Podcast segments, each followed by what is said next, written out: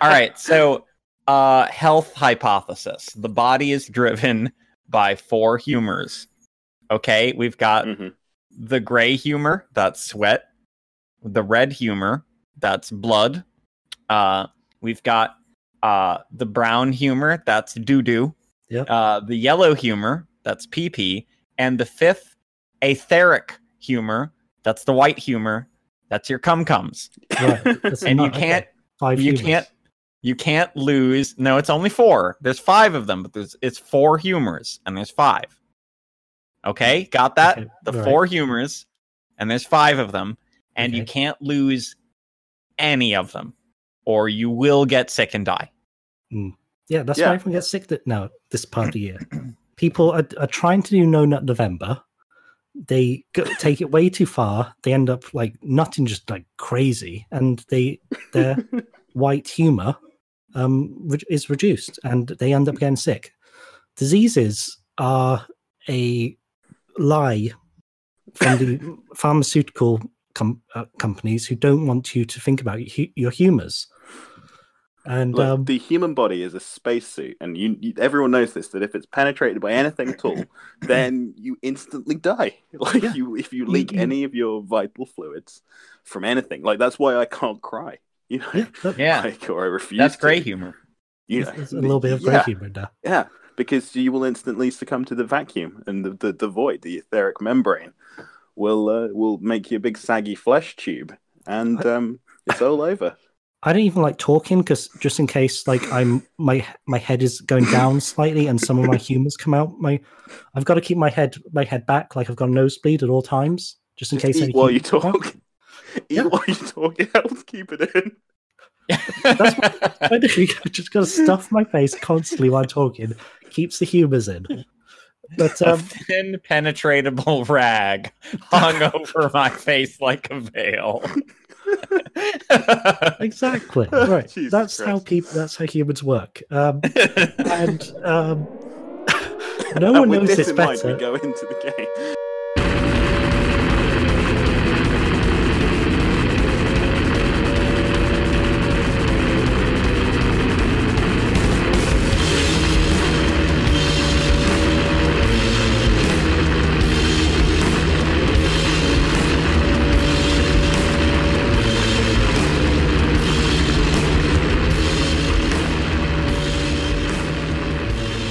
Yeah, no one knows this better than Hideo Kojima. One of the most normal men on earth. He's very regular.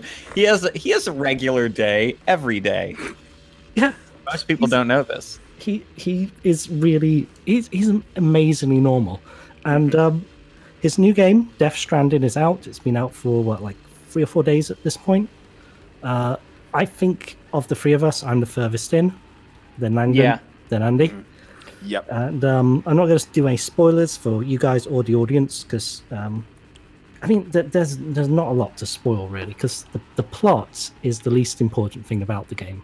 Mhm. Uh, there's all this nonsense with fragile and terrorists and, uh, and, uh, but what's it, what's fascinating about the game is everything else unrelated to the plot and mostly unrelated to the gameplay, which is fair to middling. It's kind of standard.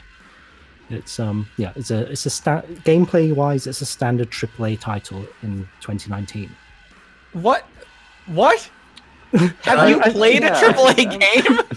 I mean, that is completely wrong. I mean, in terms of like um, what what what the gamers capital G call gun feel and like the the mechanics of like fighting someone or stealth. Okay, and being uh, in a 3D space as Yeah. a third person. Okay, I mean I that's, was like, that's kind yeah, of a that traditional- The traditional AAA game genre, Being a third mail person, yeah. delivery, package I, I think I can. I think I can see what Great what, what he's saying. Like in that, you know, it has combat and it has exploration and it has Yeah. a third person over the shoulder camera view, like every game since RE4. And you know, I I, I, I, I would say that the game So- feel though is completely the opposite of. So I would- So way. let's let's let's get Deleuzian here. Think about what object is erupting into or penetrating the space of another. Yeah, yeah. We'll use our big philosophy words. Dude, I have no, so no. much debt. I have so No, much say debt. that. let me let me use these words. I have so much debt. Like I Okay, paid so say- much for these words. You can say delusion. okay, so so it's more like uh this is a walking simulator like Dear Esther or um Firewatch or you know Go Home or things like that. Firewatch definitely is is one of the touchstones that I would say. Yeah, And absolutely. Kojima looked at that and went, "It's not forty million dollars enough. Hmm, yeah. It needs forty million more dollars behind it." I, And I he bet it's made- probably a lot more. I, I bet its budget was I'm gonna look Forty at it. million is a cheap Holly is a cheap movie. Yeah. Hellboy cost forty five million to make. Uh, the the original one, the old one. like you're talking hundreds. I mean, like it's a colossal investment. I I mean that's why I imagine the Monster Energy is there and, and everything. And uh, Norman Reedus's ride. Mhm. Mm. And it's it's saying here that the budget may be around 100 million. Yeah, I think that I think for a AAA title in that's today's cheap. day, That's that's that's probably about right. inexpensive. And, Yeah, and it's Um, fucking huge. Someone has to like put all those rocks there, and you know, Mhm. Anthem was like 225 million or something. Um, and And they bad. have- you know. Hmm. Um, but I mean, obviously, the engine. I, I'm assuming they still use the Fox engine because he owns that. I don't think Konami owned that. really, yeah Um, it it looks so uh, we, we can get into the guts of that in, Yeah. in, in a little bit um because there are some interesting parallels here with metal gear solid 5 um Mhm. but yeah, but the um it he very sincerely looked at that uh that rising game genre as everyone in the gamosphere was um we have reactionary group a which says uh these groups uh which are uh are the domain of the homo women and i hate that i bet they're even black sometimes Ugh. um. The gamer types. Um, but then we wound up having the reactionary group too, who felt the need to overly lionize both specific games and the genre space as a whole in a way that, in a way that's like capitulating to sea lioning, um, to to pick some uh, some like online discourse terms to describe to it. We sometimes convince ourselves we have to engage in the discourse that these complete bad faith, ludicrous bullshit actors uh, invoke. And we don't. We don't have to justify that a genre space should exist or might produce quality work. That should be obvious. And if you disagree, we should like mute them socially. Like that's how we engage with this. We don't we don't argue with like we can have arguments over say the specific success of go home and maybe specific questions about how much agency should be involved in certain games and how much agency should be uh, remaindered and you know apportioning out uh, but the notion of if you make one of these walking simulators uh, not art or always perfect art is stupid um, Yeah. but kojima looked at it and went i have a normal idea what if it was a walking simulator with a baby? I'm the baby. and Mads Everyone Mikkelsen else- is my papa. and, uh, it's uh, and so we wind up getting the guts of it are very much something like Firewatch that are then erupted into AAA space. Like I don't think I, I don't think Gareth is wrong. I just think that the like the um the biological tree was maybe reversed in describing it. yeah, As- that that's exactly how I was uh, trying to phrase it. I think it's it's God of War done Firewatch style rather than the other way, rather than kind of try, you know, it trying to be the best of both worlds. I think it truly is a like uh, as I think you're saying a true attempt, a really sincere attempt to you know do something with that genre. Yeah. And we wind up getting this weird this touches um first on a lot of thematic components of the game, which are I we were all sort of riffing on it. That's easily the strongest part. Like the most affecting No, I should save that tidbit. Langdon, think about structures.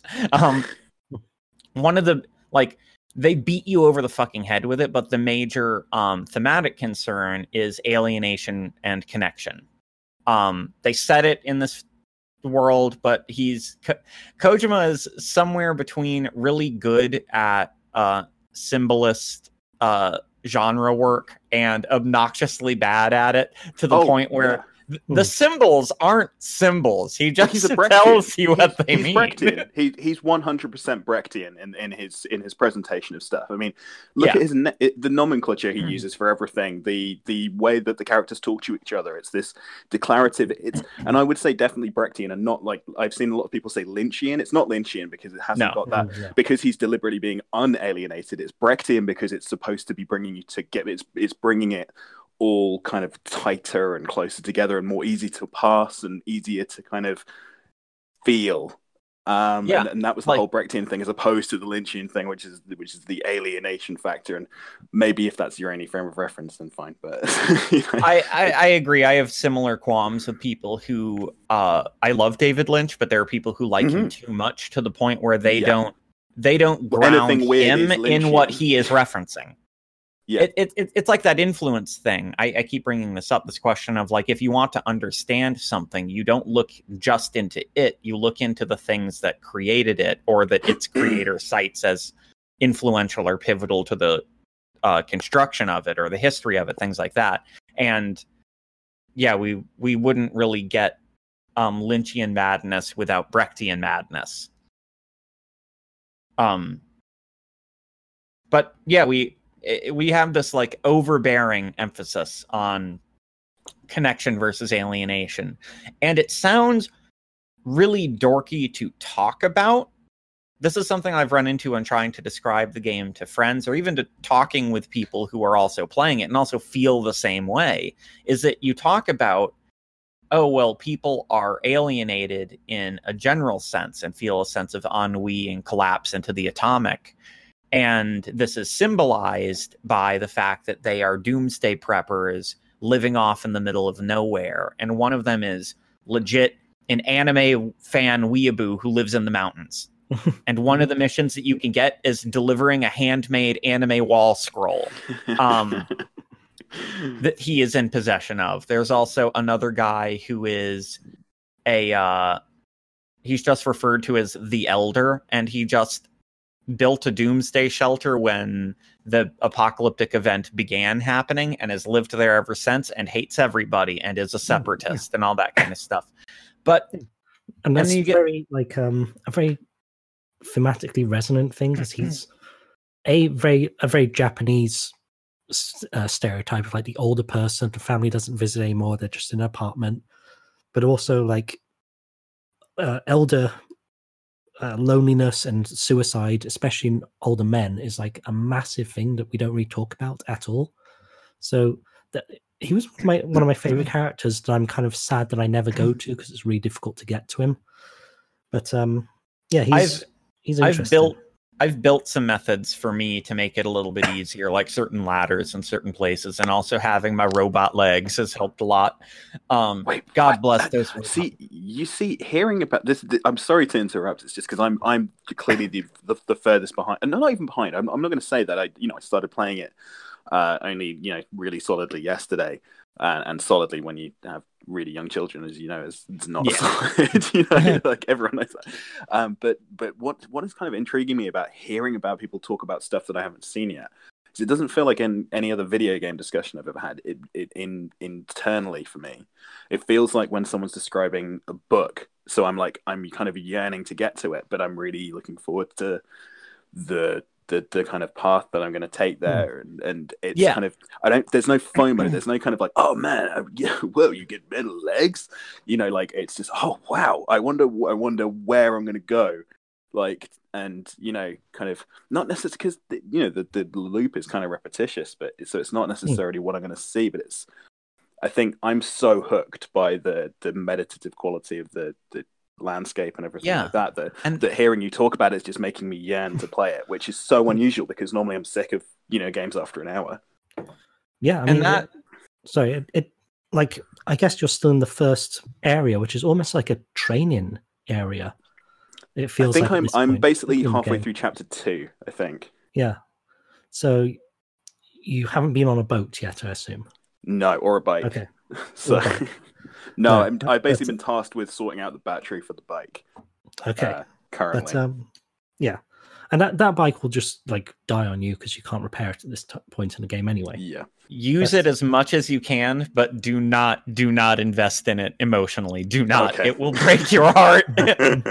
I lost Okie so dokie. much fucking stuff when I broke that bike.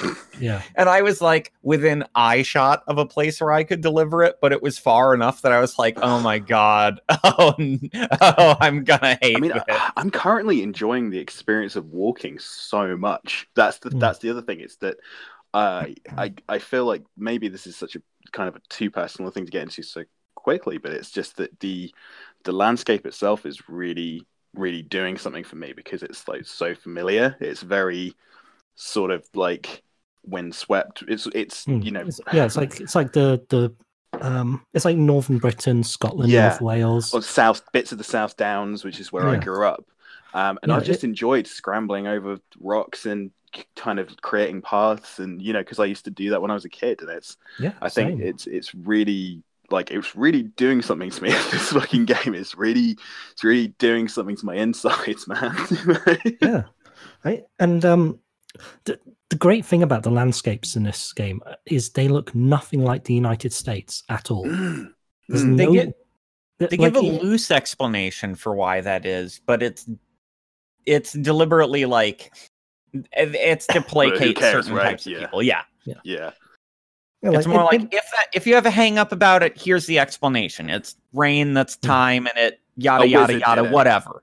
Yeah, it's just it, it's all covered in time rain therefore it's it's like accelerated a, a billion years into the Yeah. geological future therefore everything looks like iceland Exactly like Iceland. Mm.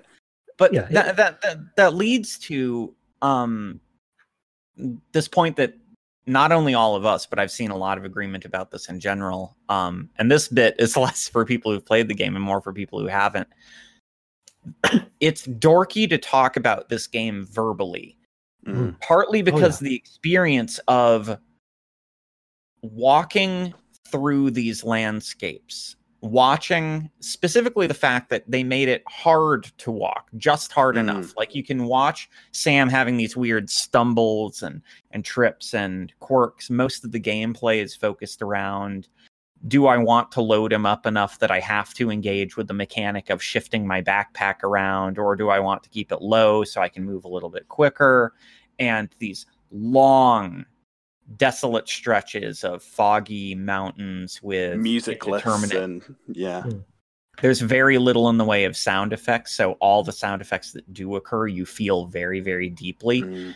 it there's a profundity to it that isn't even just meditative it No. feel like i've described it as like as someone who's on the autism spectrum who's a suicide survivor who has severe um bipolar disorder and has had psych- psychotic Sorry, I got all three of the bingo cards. There, so well, yeah. uh, there's a fourth one, and has experienced psychotic episodes. Um, this everything about moving in Death Stranding feels the way that I wish I could convey everyday life feels for me. In a way that, it, again, it sounds dorky, but it's like every bit of black metal that I'm like, this Mm. Shows how I'm feeling. Every bit of post punk that I'm like, this. Every like weird film. The fact that I love David Lynch's uh, Dune in a way that Oh, a lot of people yeah. seem not to, because it it- its weirdness and brokenness is part of what I like about it. And I find it Oh, very weird. hell yeah. People love weird, broken David Lynch stuff, and then they look at that Oh. one, they're like, "But that's the bad one." Um, but Dune is a fucking masterpiece. I fucking I love it. I love it be- almost because he he hates it as well. But like, yeah, it's it's fucking love that movie. it it drove it to moments of broken incoherence between his aesthetic and it uh, the aesthetic of Dune that felt very fruitful. Um, like the the fact that they wanted to coexist but couldn't reconcile felt again it's that thing it's it's more interesting than it is good but i value interestingness more than goodness and so it becomes better for me than if it were just like the sci-fi uh channel miniseries which is a really yeah. good dune adaptation but totally uninteresting Um, Well, Would well you this is the thing. I think that Death Stranding represents to me like kind of a movement towards a new science fiction that isn't hard because hard sci-fi has had such a resurgence, like liter- you know, in literary sense, and also in the cinema. You know, kind of Interstellar, you got that light, light hard, like I don't know, semi hard. Know, you know, kind of. Yeah, the- An- it's kind of was pretty Yeah, hard science fiction. yeah, absolutely. Um, uh, Arrival, uh, you know, all that stuff Oh yeah. but we're kind of i think we're moving now away from the from even that to more of like like we were talking about the brechtian stuff the, the, the, science fiction of emotional truth because we're living in an apocalyptic age i think and we're kind of i think that's what's ringing the bell for me is it's feeling very it's feeling very kind of authentically broken like you were saying. It's authentically shattered. It's very very like the beginning of akira you know We- uh, like yeah. that sort of stillness in the sense Well- of chaos you know in well, the we- midst of chaos we, we we can develop on that point in a second, but I think a really key thing, at, le- at least for what I was saying, is that there's the part that is incommunicable. I think. Um, actually, let me slightly rephrase that. I think about incommunicability a lot as someone who deals with. Um, and I think the, the question of incommunicability comes up a lot in both politics and personal experience of like, how can someone of a marginalized group not just say their marginalization and experience, but communicate it so that it is then received. Like we have this flippant reference because uh Zizek being a big fuck of Lacan being like this this pseudo scientific bullshit guy, but his whole thing was helping to develop semiotics and this notion that we can have statements that don't communicate, which is an experience that we all have of like you've said this experience of yourself to a loved one, to a coworker, to a boss, to a stranger, to people online, and they get the words, but they don't get the guts of what's being said. In fact, a lot of Yeah. bad takes we see online are precisely that people responding to the language of a thought and not to the mechanics or internality of a thought. They get hung like all up on the, how- um, all the liberals looking at uh, Greta Thunberg and saying like, "Yes, Queen, yeah, slay." and and painting literal giant murals when Oh, her entire yeah. screed was against against sort of treating single people as sacrosanct and, yeah, you I know, how many just listen trees to could you have planted scientific while you're doing that mural? We even we even have um on on the left which i i'm more prone to critique the left because i think the left listens and wants to respond to critique there's other fucking ghouls i tend not to be as openly critical of because i don't think they fucking care like i don't think they'd change even if you got them in a closed room Yeah, So what, what is the critique point. of the right? How do you critique a lack of compassion? Right. I think a lot of right. Oh, the death machine!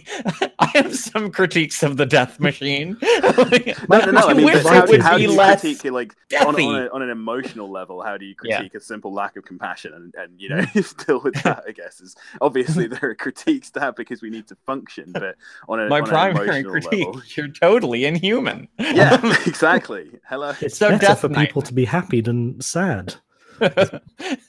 so, Mr. Death Knight, I have some critical discussions about your methodologies at work at the Childhood Joy Factory. You've been mostly decapitating the children with your death scythe, and I think that that is not helping. and he just grimly intones. He's like, Ugh. It's like, see, and that sound frightens the children. but uh we even have this on the left sometimes of I- say sometimes we complain about it on twitter all the time and that's the reason why we call it a hell site but we see people that get hung up on the phraseology of a statement rather than clearly what is attempting to be communicated and it's fine to say that phraseology matters but then we get people who privilege phraseology over intended statement which doesn't work because now we've abstracted language from attempted meaning. And I hate to get all Wit- Wittgensteinian again. I'm sorry, Gareth. I paid a lot of money for these words. No- no Uh. I hate I hate to get all Wittgensteinian, but if you take meaning away from language, language doesn't work. Like it's it, it doesn't point to anything. You're just like that's where you get these there's a tendency for all constructs to deconstruct. I won't get into deconstructionism. I will spare you all. Google it though. Mhm. It's tied tightly to semiotics, which is um but you don't have to accelerate that and make everything meaningless immediately. Um, the reason why I bring this up is because that question of incommunicability and deconstruction of meaning um, is sort of the existential engine for alienation is the sense of I can walk in my day to day life and I can tell you what my life as someone who deals with psychosis, which entirely exists within me and not in anyone else, and knowing very clearly, like, when people cite the like, oh, people who deal with psychosis are more dangerous to themselves than to others. It's like, well, yeah, because every now and again I'll hear things that are not actually happening sound wise or see things that are um it's it's not like the stereotype of the acid trip where you're like I saw a big ri- a lion walk through the wall. It's, oh, it's, I was I was going to interject. I mean the the the I, quite unquote uh, the the mechanic that you're referring to with the the you know the the whatever dimensional bleed through is happening and the BT Yeah. kind of er, the eruption. That's that's what for me is the most authentic thing. The way it Yes. erupts into reality. Hmm. That first encounter with the chaotic squid thing, kind of chthonic entity, kind of coming out of the. That is the most uh, because the, you you get psychosis, like psychotic experiences in games, and they're done for they're done like uh, jump scares, or Mm. you know they're done with the mechanics of a schlock. Whereas Yeah. this Do felt. you remember uh, Max Payne? It had these Mm. really cringy hallucinations. and you had to just Yeah. walk, basically walk through platforming annoying sections.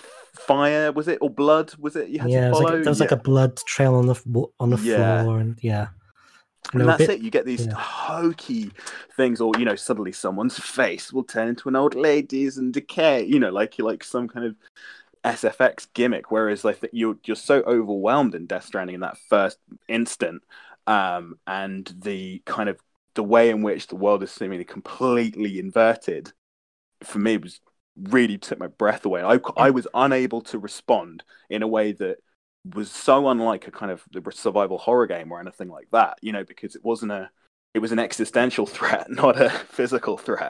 Uh, w- you know. even even the BTs themselves, like the way Mm. that they're wispy and smoky, you can only half see them when you can see them best. But most of the Mm. time, you have the sense that they're nearby. That's and a lot only closer. to hyper effectively as well, which Yeah, I think and- is genius. To do the fact that you have to basically kind of you know yeah be choking in order to simply like move, you know, when you're around them is, is kind of another. Uh, Yeah, really like, adds to um, the physical. it's like sleep it. paralysis. It's Yeah. you know, your body is choking. You see these dark figures all around you. Well, that's it exactly. And It- you just that's walk. it. Yeah, you're just hiking in in Iceland, and then suddenly you're thrown into a sleep paralysis nightmare.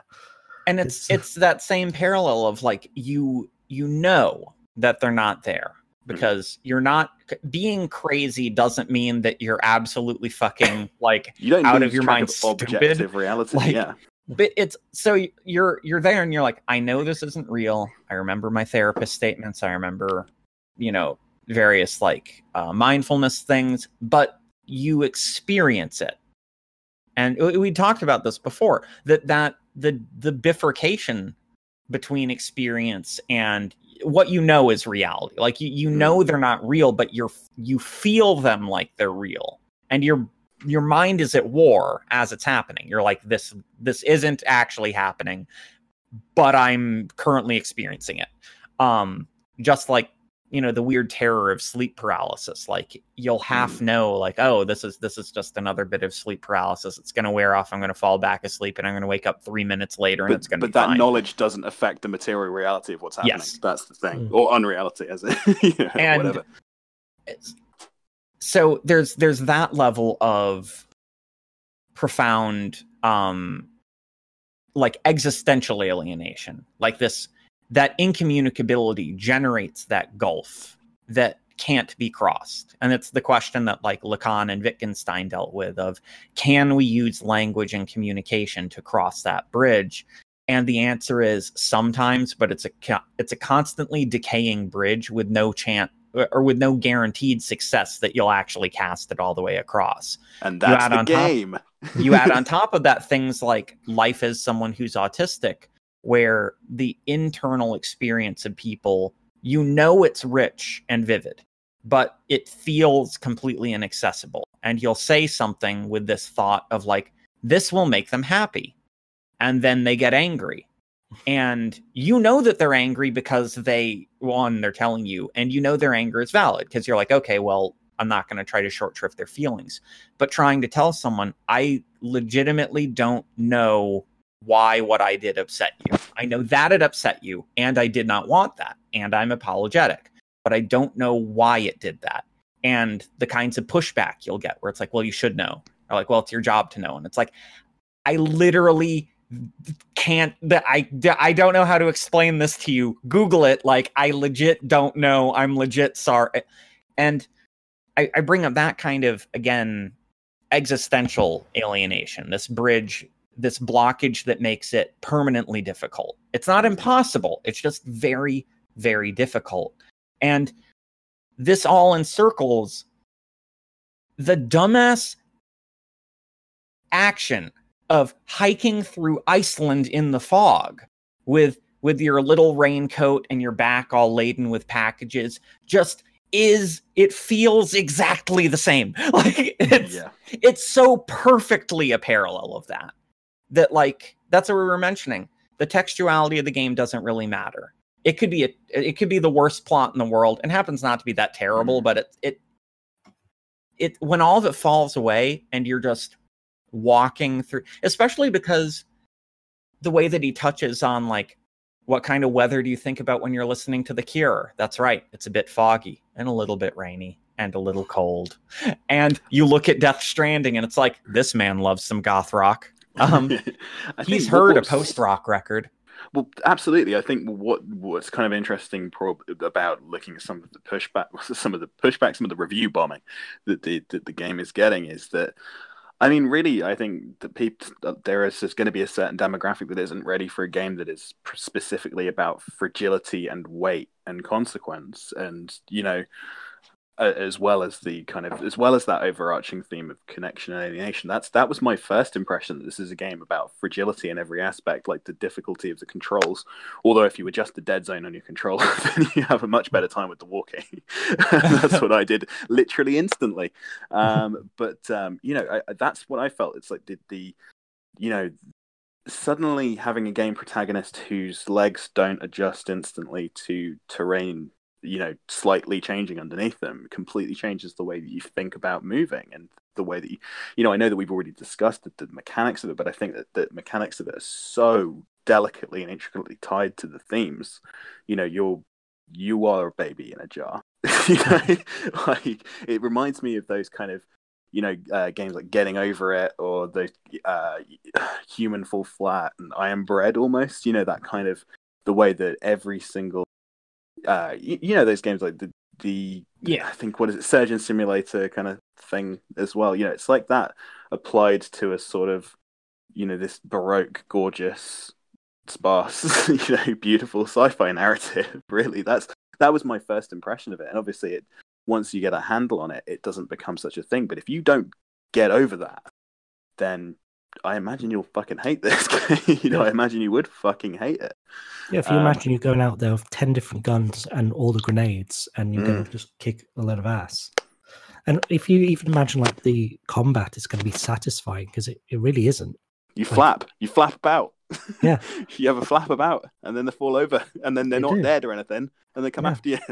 you later, later like... you get a, a gun of sorts later in the game, but it's it's not you know, it's not an assault rifle or anything. It doesn't zoom. Mm. It just it, it, will it will it's like a switch that turns certain people off.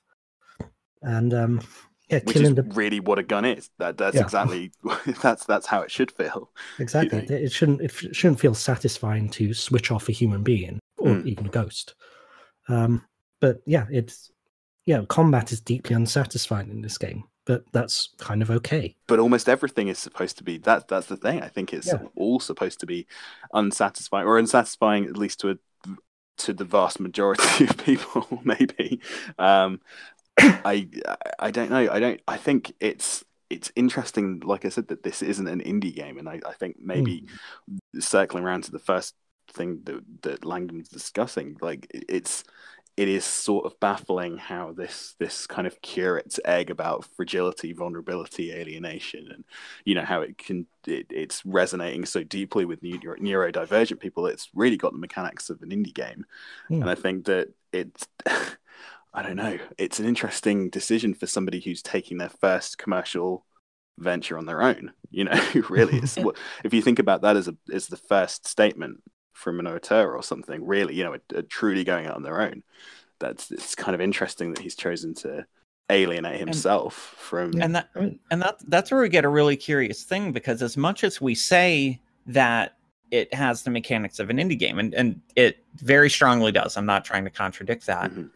this game also plays strikingly similar to metal gear solid 5 Yes. Oh, yeah. like the way that sam moves the way that when you fight mules the way that he throws a punch feels like I, I i have this weird thing where i'm like i'm i'm venom Sna- no wait no fuck i'm sam. Um like the way that you the way that the camps are laid out the way that you attempt to infiltrate them to extract these things even the usage of the memory chips hell there, there's a fucking codec in the game. Like it's, called, a codec. codec No one else in all of fiction has ever called a communication device a codec except Hideo Kojima-san. so it it feels almost it it has this weird tender element of a like this really sad love letter to metal gear Yeah, it's While a also- pacifist, elegiac Metal Gear, l- Metal Gear eulogy. It- I mean, one of the tragic things about the Metal Gear franchise was only in five did he actually have the technology to do what he always wanted to do in a game. yeah Like Mm. you could easily see that in number three. Like he Mm. wanted this massive open world where you had to uh, live off the land to survive and eat a snake. And think about your camouflage, terrain all the time. Yeah, absolutely. But it was done on PS2 technology. He if he did it with a you know Death Stranded engine, then he'd then it'd be probably the greatest thing piece of art that's ever been produced by all of Mm. humanity. But um, yeah, he's he's kind of uh, just at the point where technology reached his level of ambition, he lost control of his defining franchise. and this is is his first sad. statement. This Yeah. is his first statement, though. That that that doesn't that make Mm, this so yeah, fucking and- exciting, though? Yeah, with, and his statement is we need to connect to each other. We need Yeah, to come back together. We need to rejoin in order to move forward. Everything's been broken. This wonderful thing that we used to have is is now gone, and we need to get it back. it's beautiful. It's so beautiful. I don't care how fucking corny it is. I think it's beautiful. like, well, I, I also think that on top of this, it's not it's not a fully. I don't necessarily agree that this is his first statement or that even this is a new statement. This feels like, and it feels like he boiled Metal Gear and took out because all of these things are present in Metal Gear. He just boiled I it away guess- and took out the guts and put it into not even a majorly different, just like it's a it's a very slight pivot that generates it's the first other- Ihsahn album. It's it's it's Ihsahn basically being most of Emperor, and then I'm not actually saying that I, I actually the, the metaphor breaks down when I consider the quality of those records. But anyway, it's him Shut the fuck up. Ihsahn Solo records are great. I'm gonna go to hell for saying this, but I like Ihsahn Solo records more than Emperor. But oh, Yeah, on, that's right. I'm Prometheus that is guy. Far superior to all of his solo stuff. Come on, Prometheus is like because it is a solo record. Prometheus Yeah. is a solo record. It's just yeah, blah, blah, blah. anyway. yeah, it's it's him being the basically the captain for the entirety of Emperor. But then the difference between that and his, that that's that's kind of I think closer to what I mean because I think of everything in terms of bands and you know. no, I uh, I think I think that's to a new label is a well- massive massive reinvention. Even you know if you've been on it Well, for a long time. Ko- Kojima thinks in terms of bands too. Uh, Well, you yeah. can. the the first collectible I got was the soundtrack to the God of War 2005 PS2 game. I lost my fucking mind. I was like, I have to go outside. Like, I need to just take a breather. Did I just unlock the?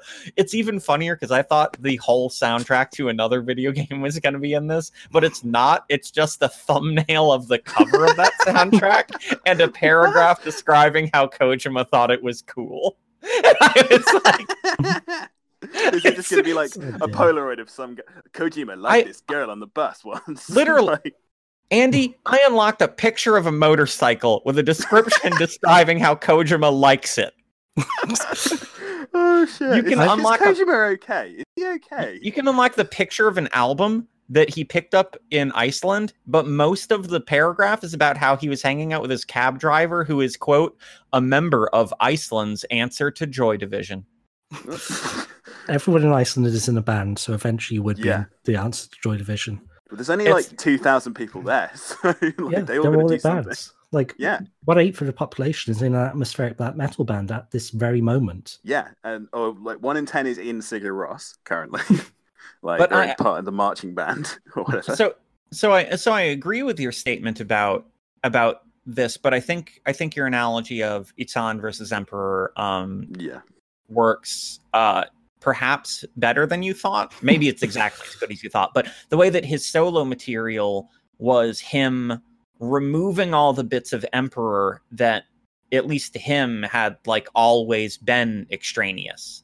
And that to listeners you may not have thought them as extraneous, but for him he was like those were always the things in the way of what I was trying to do. And now I've gotten better at communicating that thing and it's it's shaped like Eremita and you either love Ihsahn and go, this is the truest statement of Ihsahn's work, or you go, well, I liked the messy things before. yeah, precisely. Both are that's- I think that's where I drop off there. Exactly, exactly. Uh, But but here I think is exactly the same thing where it's the meditative qualities of Sam and Connection feel very much like Mother Base and the calls to dissolve all armies and the calls Mm. for nuclear permanent nuclear disarmament and it's just less it's less messy and less chaotic.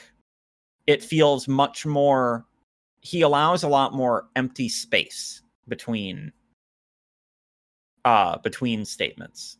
At least now I've heard so one of the major criticisms I've heard of the game which I'm very wary of potentially agreeing with is apparently when you're about in the last third of the game it turns plot back on way hard. In a way that like sucks out all the meditative Well. I've heard that the, it ends with a two-hour cutscene. It's it was Yeah. what I heard, uh, which I'm yeah. I'm I I'm in, again. Uh, f- I'm happy to go on the ride. I think this is a Right? rare instance where I'm happy. Just to, I'm happy to be taken where it's going to go. You know, I'm I'm looking forward to you know to feeling feeling all the feels that he wants to put in my body. I hope it's just Sam saluting a grave for two hours while music swells. you frantically That's press. X. Yeah. frantically like- pressing F.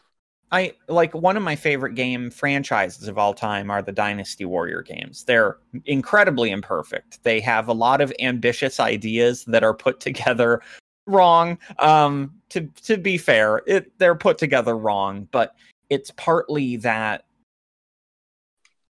it's the same thing that appeals about like un- extreme metal or underground art or outsider art um or um like the reason why I like reading Philip K. Dick's Exegesis probably more than a lot of his novels is because it's it's precisely that like lo-fi fucked up brokenness that Mm. That that brokenness itself communicates something that put togetherness and seamlessness wouldn't necessarily. I mean, if I And can there's be a value gamey to for, oh, I'm sorry. If I can, if I can be gamey for a second, I mean, it's just it's an interesting contrast to the other thing that I've been playing a lot recently, which is the Outer Worlds, which has been getting considerably more praise from the hmm. Community at, at large.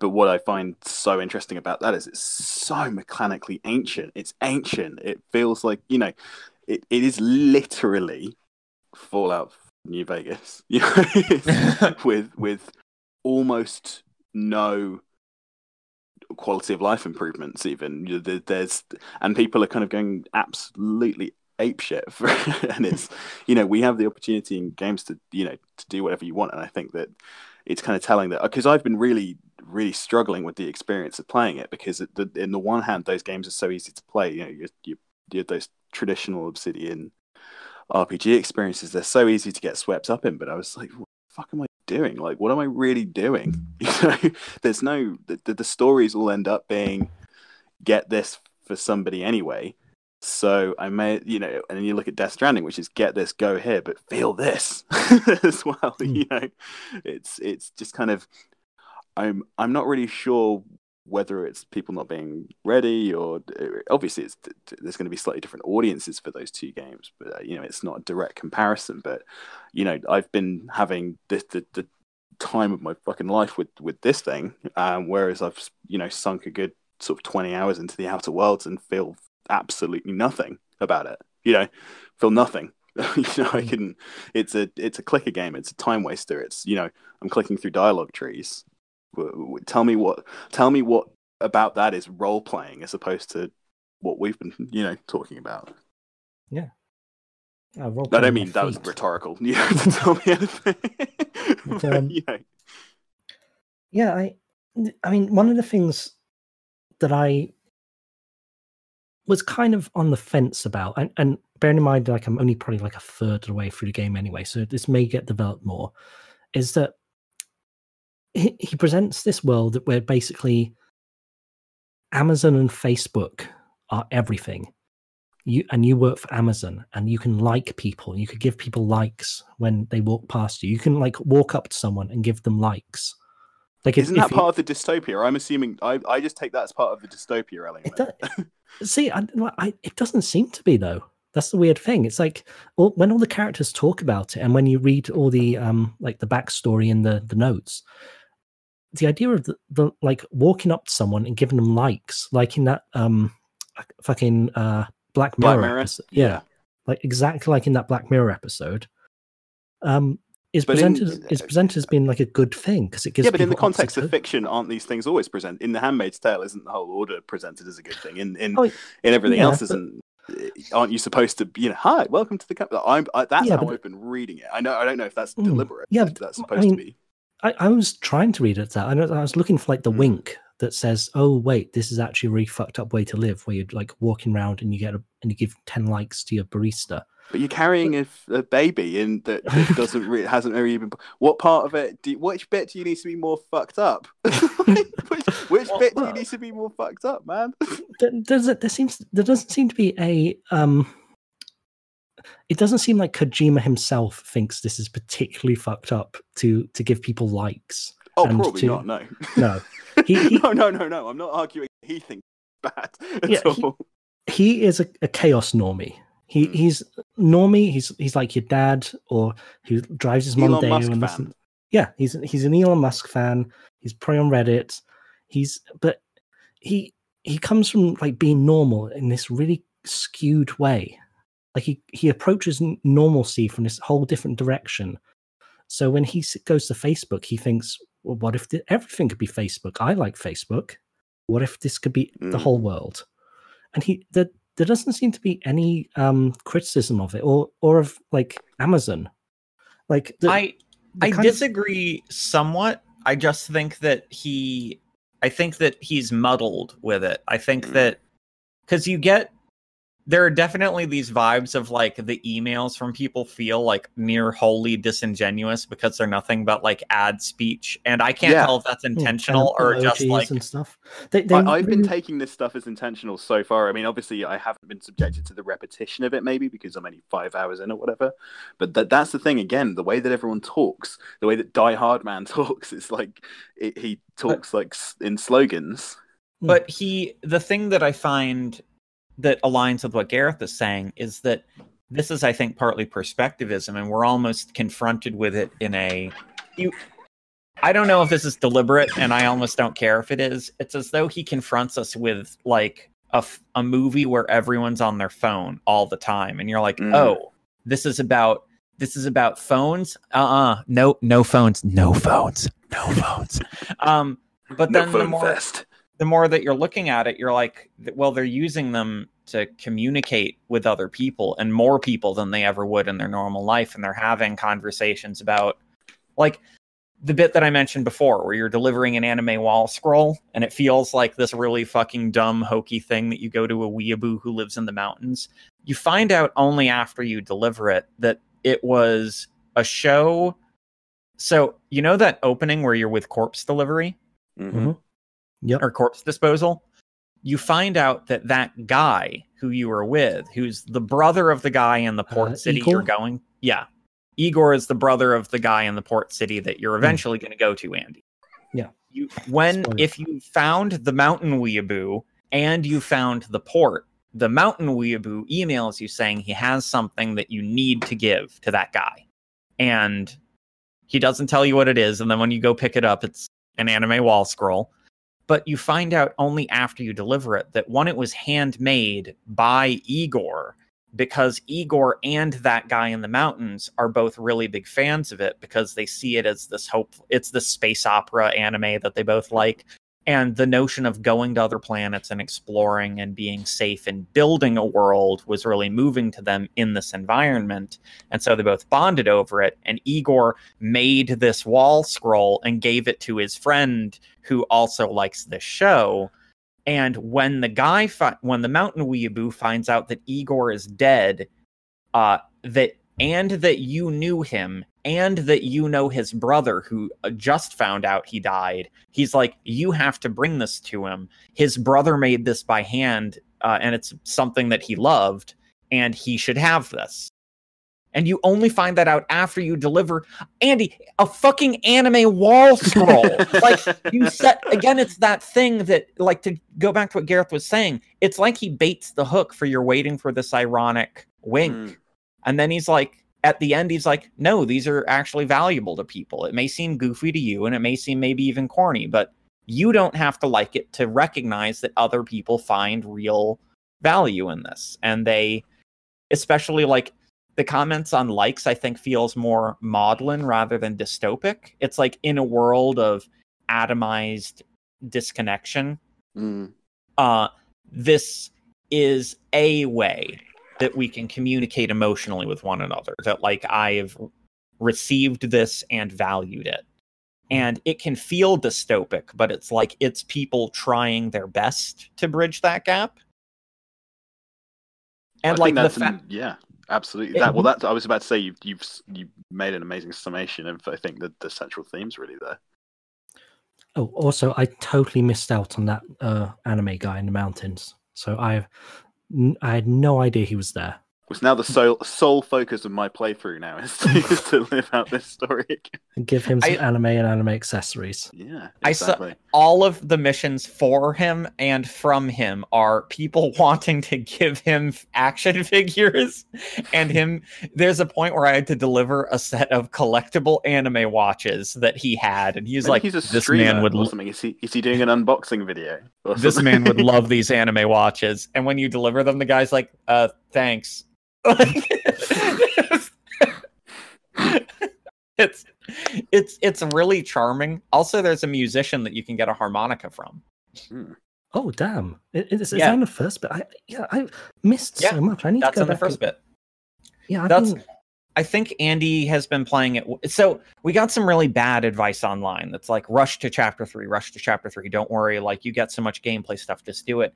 I think anime or anime. God damn it, Andy, you're not anime unless you want to be. That's fine. Um, um, I think Andy, you're playing it correctly by going very, very slow and very Yes. deliberately. I so spent that like two hours just walking around basically when I got into the world. When once I got out of the opening cutscenes, I spent like maybe an hour and forty five just walking around. hmm. because That's it why- also winds up it makes those things that you get so much more impactful. Mm. Like think I, got was- I, think got as well hung up- just- oh you Sorry, I keep, no, no. You keep going. You go. You go. oh just I I, I have uh, there's this mission for the wind farm where uh, I have to get a package that weighs like 138 kilograms or no it's 132 that's what it was and i was like even if i unload all of my stuff that's still going to overload me and i was thinking like i could grind out the cargo load um level because every 10 levels you get five more pounds you can carry Mhm. but I was Yes. like, I'm gonna have to raise that three times to be able to carry this. And I'm just sit and then I got the the bike and I was like, oh, the bike can get it. Then I broke the fucking bike and I was like, son of a and I was talking to Gareth about it and he's like, Yeah, you don't get a new bike until like way later in the game. Oh, and I was like, son of a bitch. Um Yeah, you, you don't get the ability to manufacture new bikes for a long ass time. So then Mm. I finally get the robot legs, like now, like way into it. And their whole thing is, oh, Sam can now carry 250 kilograms. And just like it wouldn't have had that impact if I was just like, oh yeah, there's that mission I need to do. But the fact that I spent so long agonizing about it and then out of nowhere, I was like, oh, here's a way to solve it. I was like, holy shit, I gotta go back uh, to the first area as soon as possible. I can deliver that package. Um, for me, I'm a pleasure delayer, like classic pleasure delayer as well. This is this is the the an edger. That's what that's what you are. You're you're an edger. You're edging. Yeah, absolutely, 100% edger. Yeah, exactly. Fountains. Um, and I think for me, once I once I got past the cutscenes and got out of my initial kind of because you, are in that ambivalent state where you have no idea whether or not you're going to enjoy yourself for the next ten hours or not, you know. And once I sort of took my first breath in the actual world, I was just so immediately, uh huh, yeah, this makes sense to me. That I was just I wanted to take it at the at the pace that I I wanted to take it at the pace that the music and the and everything was telling me to take it and i haven't sped up since. That's the thing I, I, haven't sprinted really apart from away from danger you know. I haven't tried to really i don't know i'm i'm maybe this will change once i'm at hour 10 rather than hour 5 but i don't know i think for me it feels weird to be racing along like when you're just delivering. I think maybe maybe i'm strange but i'm just enjoying the i think the pace of it is one of the things i'm enjoying. Maybe it's because again I don't get to go out in nature anymore. But uh, it's you know, I think it's an underrated. The simulation aspect of walking simulation is underrated. You know, it's not. It's you know, it's kind of valuable for people who live in boxes and you know, then to have to deliver boxes in your simulation it's like getting into slightly like um, we're getting Kafka kind of. Yeah, this is the most people are going to experience nature in mm. for like millions of people around the world since Skyrim, at Skyrim, least anyway. Yeah, Skyrim was a, a, like a major nature figure, and nature, just like human contact, releases oxytocin, which makes you mm-hmm. happier. Which we also deliver in the thing. This is the thing. It's like Kojima has predicted almost every area of discourse about the game and then put it in the game. Mm. You know, and, and I'm he got time to do everything. This is the thing. He it, uh, like it seems so densely packed with like material, but not in that kind of lore dumpy way where you know, like uh, the Shadowversers have been at war with the Melodians for decades, you know, that kind of stuff. But I've been going in and actually wanting to read the data thing, mostly because I can't mm. fucking understand what any of it means. But you know, wanting to be going into the emails and stuff, and I never do that. I never do that in games. I never read the icon things that come up, you know. But maybe I don't know. Maybe it's just hit me the exact right way, and that's it. Maybe, maybe it's no more complicated than that, or maybe it's the most significant piece of art of the 21st century. Could be. It definitely has the most neologisms of anything I've ever experienced ever. yes. I, like, I, I had the most frustrating Banks, experience. Right? Playing this with my roommates and partner around because they would hear a neologism oh, yeah, and ask me what it was. As and soon as they said "dooms," new neologism, my wife was like watching me play like kind of the opening bit yesterday, and he was like, "Ah, you've got dooms, and then you need to do dooms to do," and she was just like, "Ah, fuck this." yeah, it, it's I, not one of those ones you can have friends around to to play. I, I got to a point where they would ask me a question about what was just said, and I would immediately start yelling at my roommates or my partner to shut the fuck up because I was like, "There's no way for me to answer this in a way that won't generate more questions." You instantly turn into Charlie doing the Pepe Silvia thing, like as soon as you answer a question. Exactly. Yeah. Yeah, and, like... and poor, poor Margaret Qualley for having to like go through those lines where she explains things like your Q-pid has chiral DNA in it, which allows you to connect to the beach, which is where the BTs, aka beach things, come from. This poor, poor girl. She's a talented. You know, she read that interview with Mads Mikkelsen where, where they were just straight out like, say, you know, what was your, what's your experience of the whole thing? Like, you know, have you been made aware of like the plot? He's like, I literally, lit, I have to emphasize this to you. I literally have no idea. I turn up, I say these things, they make no sense, and then I leave. So that's the, so her experience is probably equally like baffling and fucking hellish. oh yeah. Every day when he when he's about to leave, Kojima's like, "Thank you, Mads. That was amazing." And he's like, "You're welcome, Kojima." And he's like, "Can I kiss you, Mads?" And he goes, "No." and he leaves. only, only if you call me Papa. Oh dear. The, yeah, I'm eagerly awaiting the uh, Kojima Times Mads Mikkelsen uh, fanfic for this. Oh, Um, yeah. There's gonna be yeah, there's gonna be some good stuff. There's gonna be no um fanfic set within the universe of the game because you can't really. Everyone's in bunkers. Um, But uh, Or but- I just had an idea. Or Hideo Kojima presents the Hannibal game. No, that'd be good. I, I don't know. I seen don't know. Did you did you have see Langdon? Did you see Hannibal at all? The TV version Wait, are with you? Mads Mikkelsen in. Oh yeah, yeah. That yeah, yeah, yeah. that that show is fantastic. That yeah, was an right. No, absolutely that's, that's incredible it. show. I'm, yeah. I'm, I'm, I'm thinking bring that back for season four as a game directed by Hideo Kojima. he would do it just hang out with Mads Mikkelsen some more. Well, that's what I'm thinking. Exactly. that's exactly um, exactly my rationale. Lando, do you need to go now, or Uh, no, I actually uh, my work is at three thirty, so I have another uh, I have another like fifteen ish minutes that I can talk about uh this instead of uh so word to the people at home we're well aware that we're skipping the news about bolivia uh because it's infuriating oh oh yeah, yeah I really do. for the I've just seen the time. I do have to hop off in a second, unfortunately. all right. Okay, well, how about let's let's kick it all, finish it off with a song. And Langdon kind of suggested this one to me, kind of. He didn't know he was suggesting it. Uh, the new Blind Guardian album. L Dog, fucking-. I, I fucking love Blind Guardian. So, for those Same. in the know, this is their long awaited orchestral album that they've been working on for about 20 years. A lot of the, um, not a lot, but about half of the places that reviewed it or covered it seemed to mention only that it had been worked on for a couple of years. But they've been talking, they started loose work on an orchestral record before Nightfall in Middle Earth came out and it really kicked off when they were like they contacted the lord of the rings film people before those movies came out and were like hey we'd like to make a soundtrack and there are things that came up for why that wound up not being uh, pursued they worked on it off and on um, they kept teasing it but they kept saying like we are working on it it's just it's always uh like the third thing on the list and so it'll eventually get finished but you know be patient. It's not our number one priority. We have, you know, our bands and so everyone's like, okay, then they find the the motherfuckers finally actually finished it. Um and it's a Blind Guardian album. Like it's it's hard to describe that to someone like there's no electric guitars. There's no guitars actually at all. There's no electric bass. There are drums, but it's orchestral percussion. But if you listen to it, you're like this is a Blind Guardian album all of the guitars are horns now, but this is a Blind Guardian album.